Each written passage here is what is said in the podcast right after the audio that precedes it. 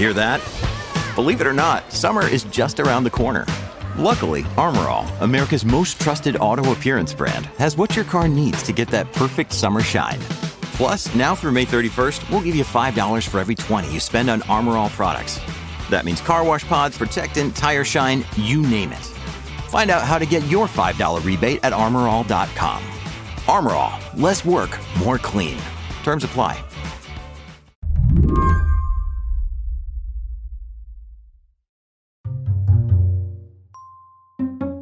On Memorial Day weekend in 2015, Edward Niedermeyer took a drive down the West Coast. Edward covers cars, and he drove from his home in Oregon to a place called Harris Ranch, California. It's roughly halfway between San Francisco and LA.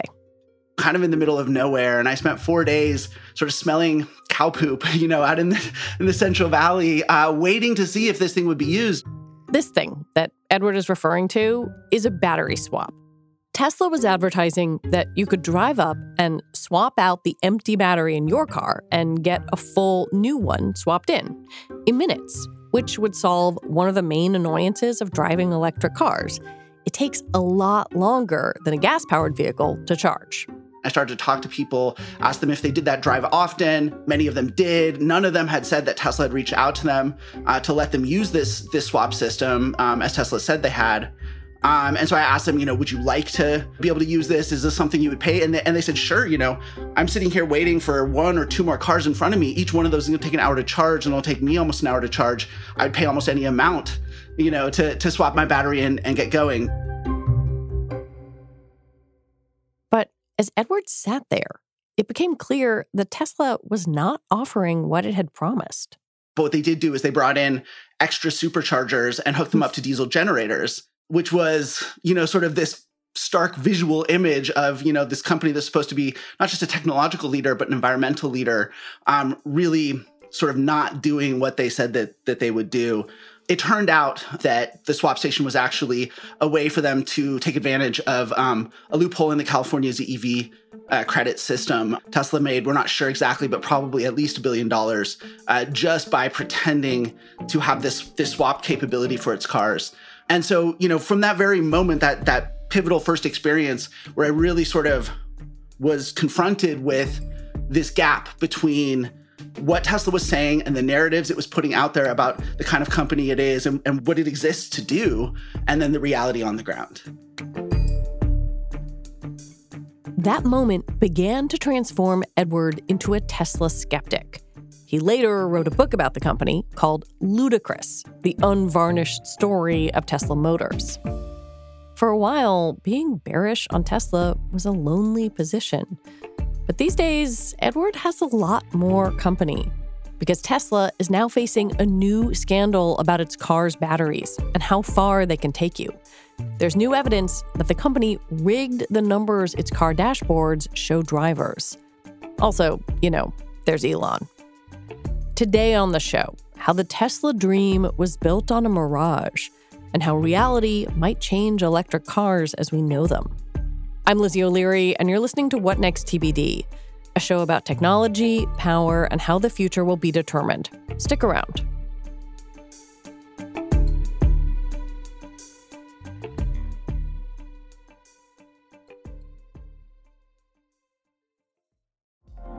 Apple Card is the perfect cashback rewards credit card. You earn up to 3% daily cash on every purchase every day.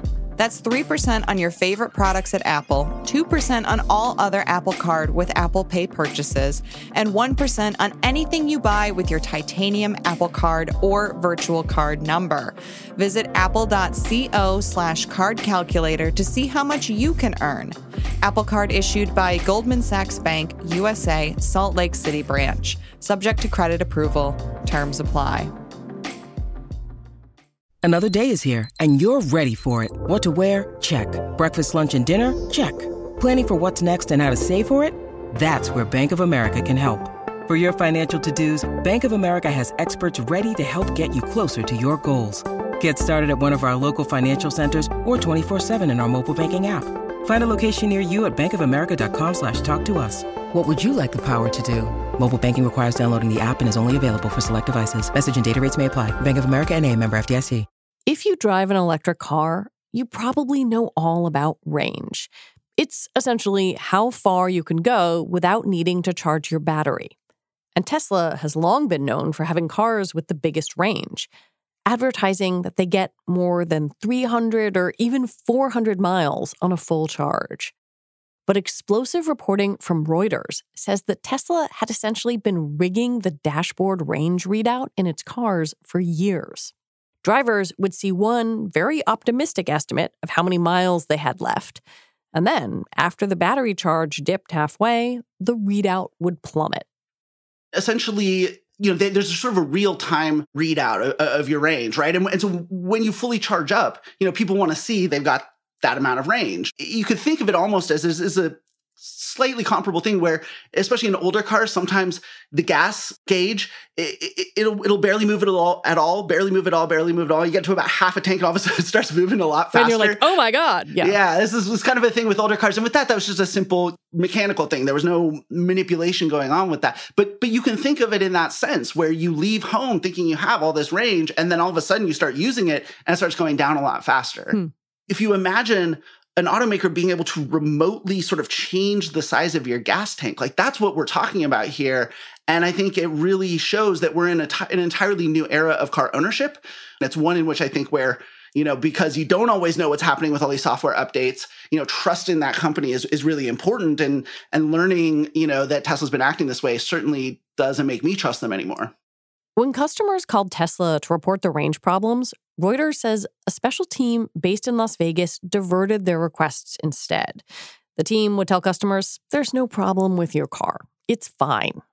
And this is also something that Tesla has done throughout their throughout their history is sort of uh, creating these call centers both to to sort of handle and divert and to manage incoming complaints, but they've also done this remotely as well. I did some reporting back in 2017 about a situation where people were experiencing sudden loss of power in their Teslas, right? The the, the drive units just stopped working, and uh, while they were on the road, dangerous thing, and and and it's a kind of defect that was is always handled by every other manufacturer, including Toyota and and, and Mercedes, who were using the same Tesla drivetrains at the time. They did full recalls because these are defects that affect safety. Tesla instead was calling people up and saying, hey, our remote diagnostics say that your vehicle would benefit from some kind of upgrade or, or, or whatever, something like that. And then they would basically go and, and be doing a, a stealth recall by, by reaching out and managing these things. Tesla is able to do this because, unlike most US based auto manufacturers, they don't have a separate independent dealer network that, that services their vehicles. They do it all in house. And so they can stand up the, the call center team, they can stand up the service teams, they can create these entire programs that, frankly, in, in multiple occasions and in multiple ways, actually breaks the law. You know, you if you have a, a safety related defect, for example, you have to recall that. There's a reason that, that that law exists. Even if you're fixing it proactively, you still have to go through that that process. This is a, different than that situation, but similar in that you know because Tesla has the full stack all under one roof, from from sales to service uh, to customer service, uh, you know, and, and and these phone centers, that they can handle this stuff and, and come up with strategies for for managing customer complaints and customer problems without a dealer sort of in the middle saying, hey, wait a second, I'm not sure what we're doing is legal here. And they were, in fact, di- diverting customer calls and canceling appointments and just sort of ignoring the issue. That's right. And and you know Tesla is one of those companies that you know they've managed to get as far as they have in part because of they have a very different relationship with their customer base than than other automakers do one of the things that i found really fascinating you know in the in back in 2015 2016 2017 when i was reading a lot of, of Tesla forums, you know, there's this overlap between people who own the cars and people who own the stock. And what's really fascinating is, you know, on these forums, the owners would be the ones who'd be like sharing information and saying, Hey, I'm having this problem. What's going on? You know, Tesla's giving me the runaround. And other owners would say, Oh, yeah, let's, you know, talk about this and figure out what's going on and hold Tesla accountable. And then you'd have the, the investor guys come in from the investor sub forum and say, No, you can't spread this information. This is going to help the short sellers. You know if you help the short sellers you're you're helping destroy the planet. You're destroying this company that's that's here to save the planet. So there's this really kind of cultish relationship that tesla owners have. So i don't think most car companies could do this. Like i don't think a ford or general motors could manage a problem this way in part because again they don't have the they have this dealer that's sort of stuck in the middle of this customer uh, relationship, but but also they just don't have this sort of cultish relationship with their with their customers where they can and and Tesla does have the power to sort of say, you know, hey, even though you're sort of encountering problems, you know, bear with us or it's not a big deal or this is just part of the deal and because Tesla's new and because people love a lot of other things about Tesla, they're able to get them to go along with it. I wanted to dig into some things you wrote for Slate about why the range scandal feels so significant and is so significant. Um, Tesla represents something about EVs that that feels or felt viable, maybe for the first time on a big scale. Like you could switch from a gas car to a Tesla, and not that much about your life would change. Um, does it does that feel right to you? Like that that initial kind of flurry of excitement? Yeah, absolutely. Tesla has defined how we think of EVs, both as consumers, but also our regulatory system and our, our incentives, right? The incentives that, that our entire policy around encouraging EVs is based on the vision that Tesla created, right? Mm-hmm. And you know, there's always going to be a first mover advantage or whatever, right? If you're the first one to sort of define a market, you get to define that market how you want. And you know, for Tesla, the the the core attribute that really set them apart was the big battery. There were a lot of things going on with the marketing, you know, marketing to celebrities. There's the environmental angle. Certainly, I think now one of the biggest things was they really marketed cars that spoke to tech people and identified that people who work in tech have a lot of money and want premium cars that reflect who they are. In a lot of ways, that was a big part of what made Tesla what we know today. But embedded in all of that, the core at a technical level of all of it was the big battery. And this was why they said, you know, okay, we're starting out with expensive cars and we're going to make them cheaper over time. Right. We'll scale it.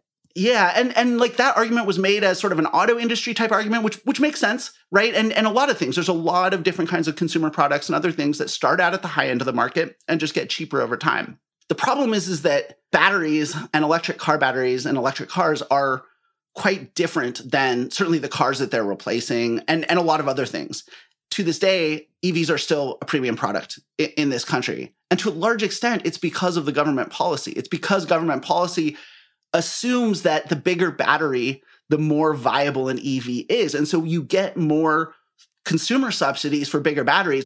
If if the entire incentive is just to move to EVs and you know you don't care how long it takes or what that transition looks like, then you, you know that makes sense. The, the problem is is that because Tesla has defined the market, and because policy has sort of followed in lockstep with with the vision uh, around which Tesla has defined the uh, the market, we're stuck now with an EV market that's too expensive. E- EV prices have come down about ten thousand dollars, the average transaction price in the last year, which is huge, right? We've gone from about sixty five thousand to about fifty five thousand dollars, but that's still a good ten thousand dollars more than the average car costs. And so EVs are still very much in a premium space. And what's really troubling is that you know, sales are starting to slow because there's only so many people who can buy cars in the 60, 80, $100,000 price point. Tesla is making money, but for everyone else who's followed into the market as Tesla's defined it, this premium two to 300 mile range, you know, kind of attractive, sexy EV market, you now have too many automakers chasing too few buyers. They're having to cut the, the, the, prices of these cars to keep them moving, even though at full price, they're not making money. And so Tesla has kind of created a bubble. It's a premium EV bubble. And that's okay. You know, I mean, if Tesla wanted to innovate a, an EV, you know, premium EV market and others want to compete with them, that's fine. We just shouldn't conflate that with a broader EV transition because those are two different things. When we come back, why what Tesla does matters for everyone.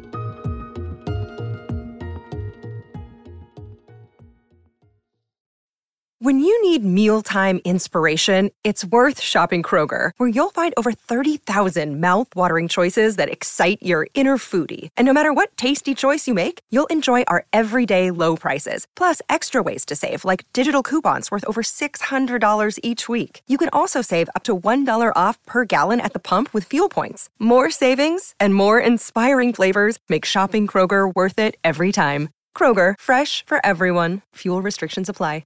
It's no exaggeration to say that Tesla is the most influential EV company in the country. And Tesla's range estimates are a huge part of that. The company sold consumers and US lawmakers a vision of electric cars that required no real change in our behavior. Tesla's success has been very much predicated on the idea that we don't have to think about this. That here's this car, it just comes along. If you afford it, you just put it in. Yes, it's a little different. You, you plug it in at home instead of taking it to a gas station, but fundamentally it's it's it you don't have to think too much about it. It's a one-to-one swap.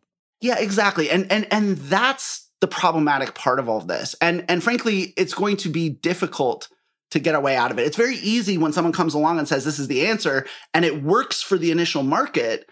You know, it's easy to just assume this will all just keep going along. The the problem is is that we are facing a real crunch uh, in the uh, supply chain for the batteries it takes to make these cars.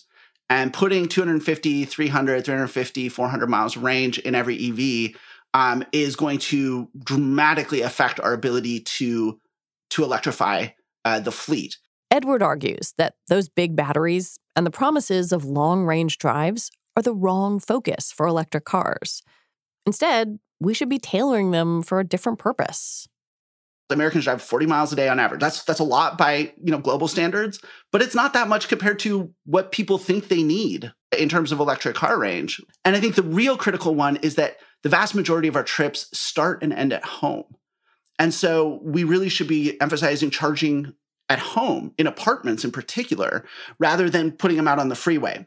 When you start to go down this line of, of thinking, what you realize is that the Tesla vision basically holds the 90 to 95% of the miles that we could actually like electrify quite easily with small batteries with e-bikes with plug-in hybrids with things like that and holds all of that hostage to the most extreme 5% of use cases. It's saying if we can't electrify the the road trips and the things that are very rare but are the hardest things to do with a battery electric vehicle that like it's not worth electrifying the 90 to 95% of those miles that we could do with a much much smaller battery. People buy these big these teslas and, and lucids and rivians with these big batteries thinking that they're saving the planet. And really in a way what they're doing is they're hoarding about 90% of those batteries or, or, or 50 mm to, to 80% of those batteries.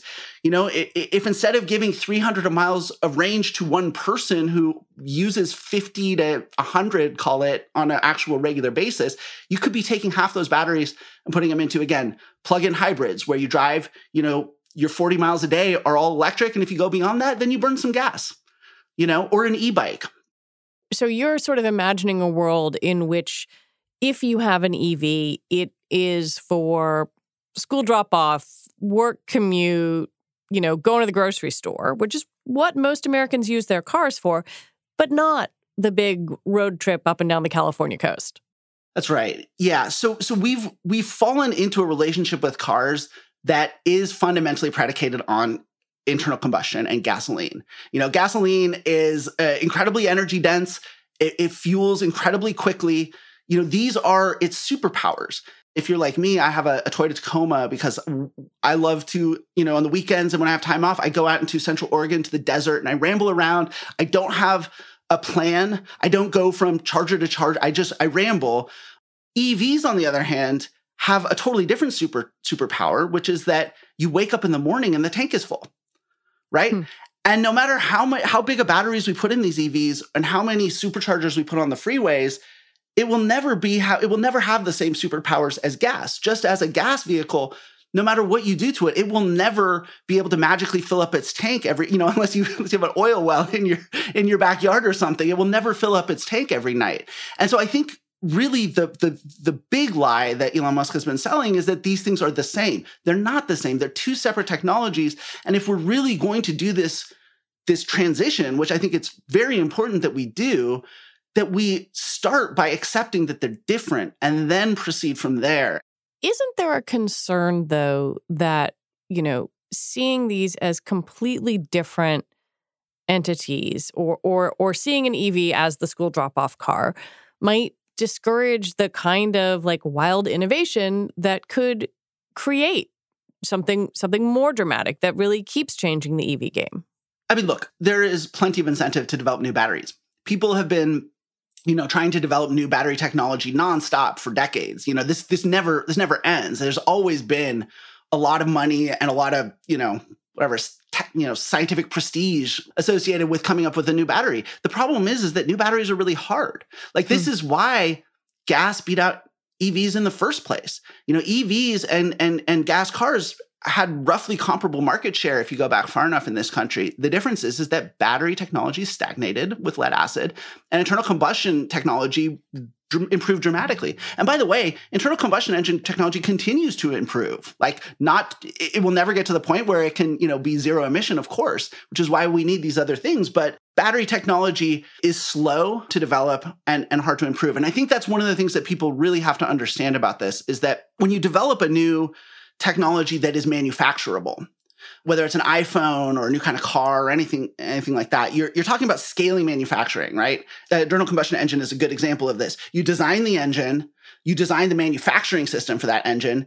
It needs supply chain inputs, but they're, you know, aluminum and steel and things that, you know, supply chains that have existed for a century.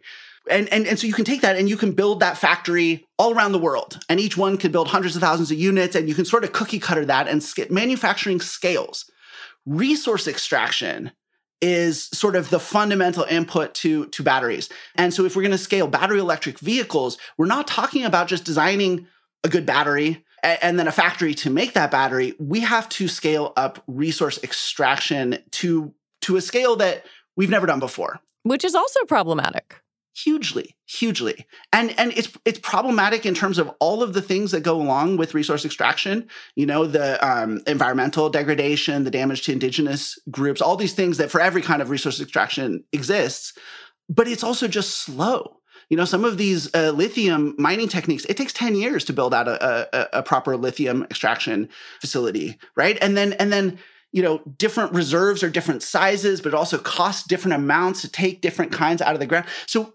so resource extraction given that that that's what this entire industry is going to fundamentally you know pivot on now versus you know again like steel and blast furnaces and and casting and stamping and all these sort of traditional forms of manufacturing it, all comes down to to batteries. And and fundamentally the cost of electric vehicles the cost of batteries and therefore the cost of electric vehicles the number one factor in all of that is how quickly and at, at what scale we can literally pull minerals out of the ground. That's a totally different game. Expecting industrial manufacturing, let alone high tech style scaling, you know, of that kind of supply chain infrastructure is absurd. Where does all of this leave Tesla? Because there have been a lot of high profile issues with these cars, not just the range, but full self driving, autopilot, et cetera, et cetera. Musk is an increasingly known and increasingly erratic commodity, but people keep buying the cars. Their Q2 numbers look good.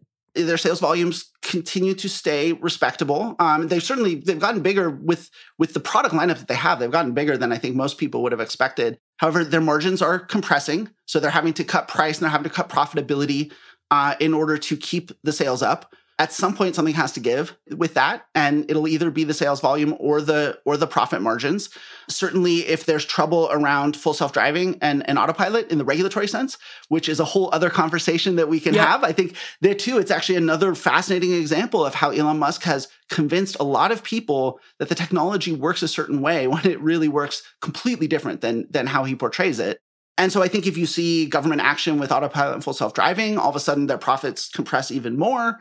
And fundamentally, the problem is, is that they're not developing new models fast enough uh, to to sort of keep up. Uh, the the car business is a treadmill, and they're not reinvesting as much as I think they need to be to keep new generations of products coming as demand peaks for the for the older ones. So I think Tesla is in as tough a spot as they've been. They've been in a tough spot the entire time. Starting a new car company is one of the hardest things you can do. And it's taken fooling a lot of people about a lot of things, frankly, to, to keep this company alive and to keep it going. I think fundamentally, it's almost always been an unsustainable business. Um, and I think that fundamentally it continues to have aspects of it that still make it unsustainable. That having been said, you know, they've been through a lot and they've survived a lot. And Elon Musk is a is a escape artist extraordinaire, and so I certainly wouldn't bet against him finding some way to to keep things going. On the other hand, as has been the case, you know, literally the entire time throughout the entire history history of this company, bankruptcy could also be a matter of weeks away. You know, it always has been. Uh, I think that's the part that people have not really understood uh, if they haven't paid close attention. Listening to you and listening to you describe the vision of electric vehicles that I think a lot of people have embraced. Um, you are articulating something different, something that is smaller or just kind of a, a, left turn from from maybe how people thought, oh yeah, in a few years we're going to buy an electric car, it'll be great.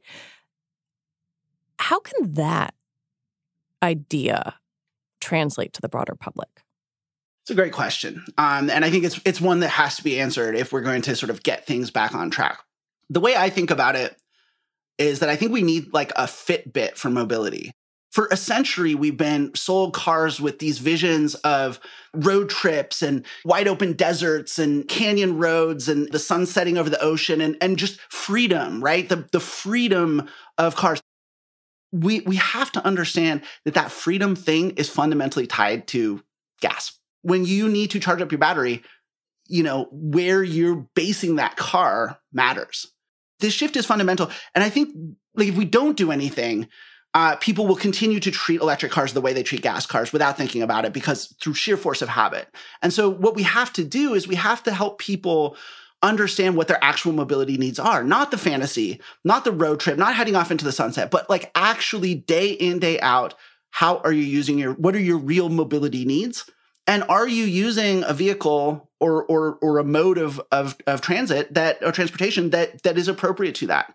It all starts with us understanding what our actual needs are, with getting past this really ingrained habit of, of fantasizing when we buy our cars, which is why we buy trucks and SUVs, right? It's because we we're not thinking about our regular our use cases. We're thinking about the fantasy. And I think that it's okay to, to buy cars on fantasy, but that should be your weekend car right? During the week when you just need to get around, you know, let's think about how we reduce our needs to that to to the thing that actually serves it most efficiently. And again, maybe it's maybe it's not a car at all. Edward Niedermeyer, thank you so much for this conversation. It was my pleasure. Edward Niedermeyer covers the auto industry and mobility technology. He's also the author of Ludicrous, the unvarnished story of Tesla Motors. You can check out Reuters' reporting on Tesla's range scandal in our show notes. Reuters says neither Tesla nor Elon Musk responded to their requests for comment. Tesla also did not respond to our request. And that is it for our show today. What Next TBD is produced by Evan Campbell. Our show is edited by Jonathan Fisher. Alicia Montgomery is vice president of audio for Slate. TBD is part of the larger What Next family. TBD is also part of Future Tense, a partnership of Slate, Arizona State University, and New America. And if you like what we are doing here, the best way to support us is to join Slate Plus. When you become a Slate Plus member, you get all your Slate podcasts with no ads. Just head on over to slate.com slash whatnextplus to sign up. We'll be back on Sunday with another episode. I'm Lizzie O'Leary. Thanks for listening.